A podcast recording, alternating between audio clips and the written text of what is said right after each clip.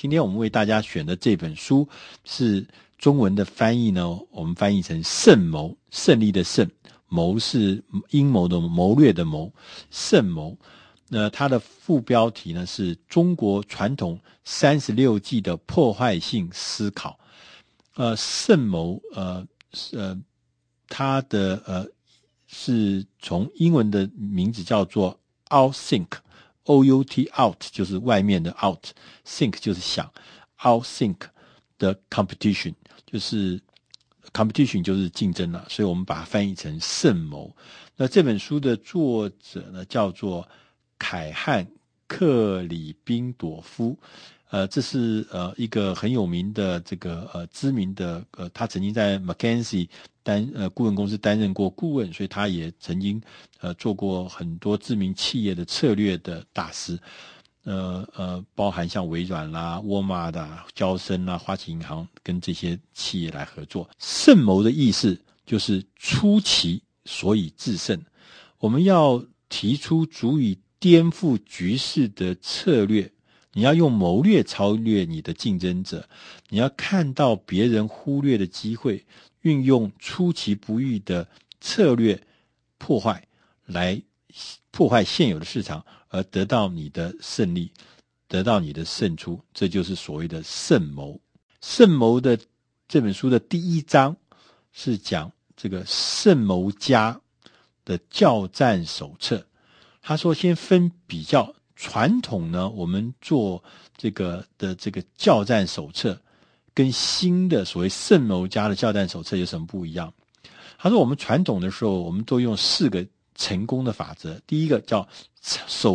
长期的守住你的客户，第二个要确保你的资源可以源源不断的取得，第三个呢是要建立经济的规模，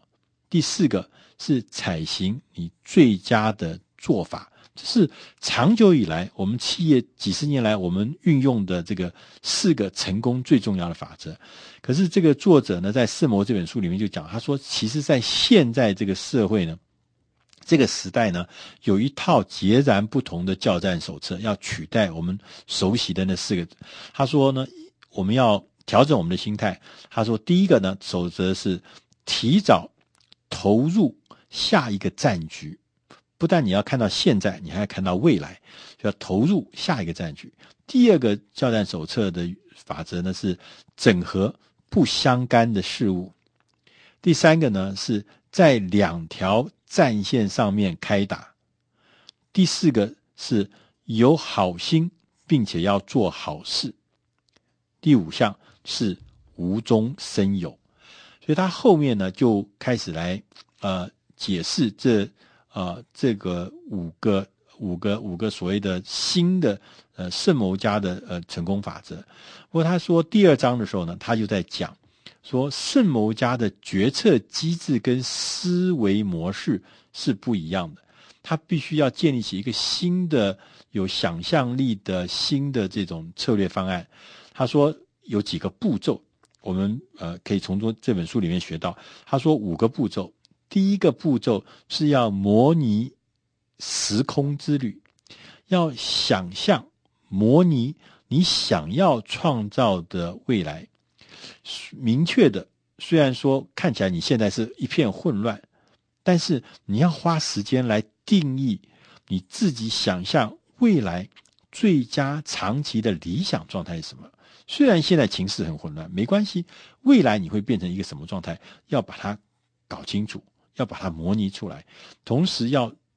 定义你的短期目标，陈述你的策略性的问题。这是第一个步骤，模拟及想象你创造的未来。第2个步骤要剖析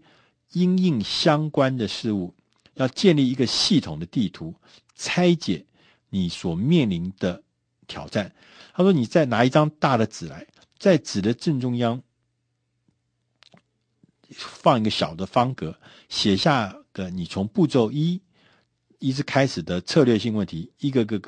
好像画这个地图一样，把这整个的脉络全部呢写下来，同时呢也找到一个一个开始拓展你的地图之后，你就知道哪些事情是你要做的，哪些事情是你的挑战，哪些事情是你要一步一步的去解决的。步骤3是叫延展，转换参考。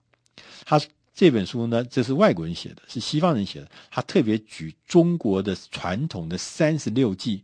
作为他们衍生的运用。他说你看看可以激发出什么新鲜的的构想。譬如说他说欲擒故纵，抛砖引玉，上屋抽梯，调虎离山，远交近攻，借刀杀人，围魏救赵。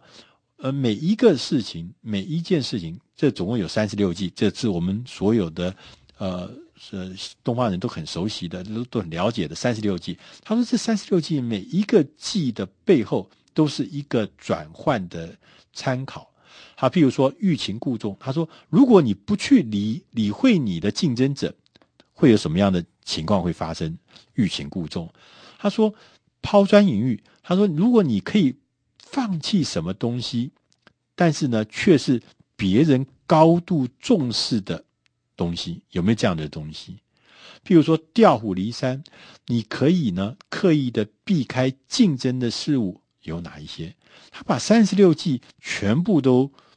每一个都赋予了一个转换的参考，一直到什么空城计啦、隔岸观火啦、顺手牵羊啦、趁火打劫啦、打草惊蛇啦、以逸待劳啦、反客为主啦。其实每一件事情对我们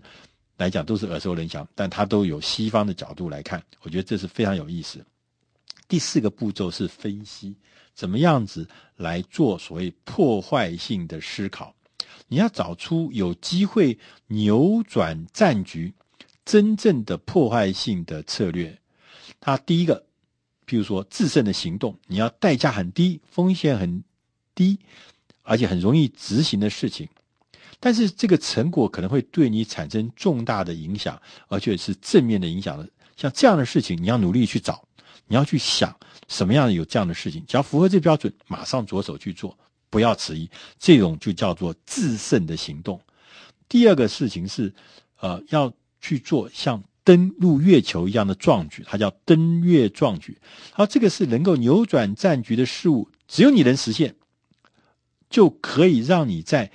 竞争中大翻盘，这就叫做登月的壮举。这是属于，这些都是属于叫做破坏性的思考，破坏性的策略。那第5个步骤是推销，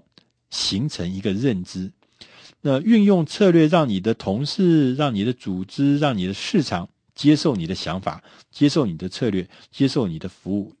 那所以说你要第一个要先找出谁是你必须影响的对象，然后对每一个你必须影响的人要拟定一个顺序表，然后用 GAME 的法则，就是目标、观众、讯息表达，然后呢这个4个步骤能够达到良好的效果。那第3章呢，这本书呢还是讲说如何建立一个屹立不摇的胜谋家的文化。所以你不只是有策略有想法，还要把它变成一个文化，因为变成文化就要去长期存在。他说这里有3个挑战。第1个挑战呢是建立多重的差异性。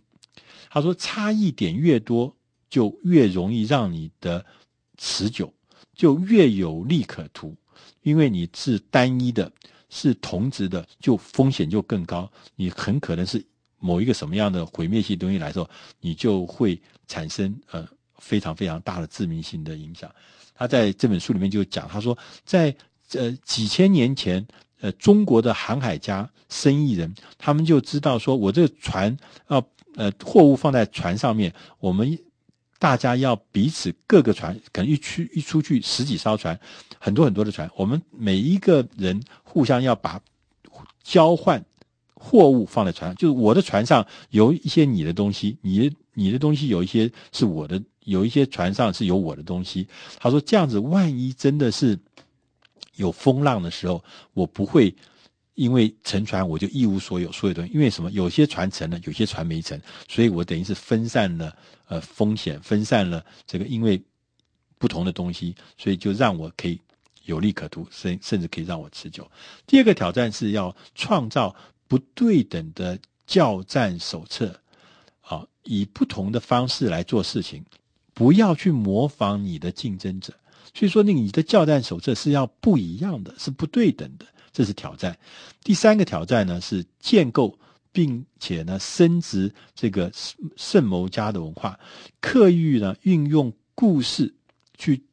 强化，去创建这个文化，透过这个故事让人家明了这个文化的意义，这个文化的具体的这个实施的这个事例是什么，用故事来告诉他。所以当你创建好这个文化的时候，你自然可以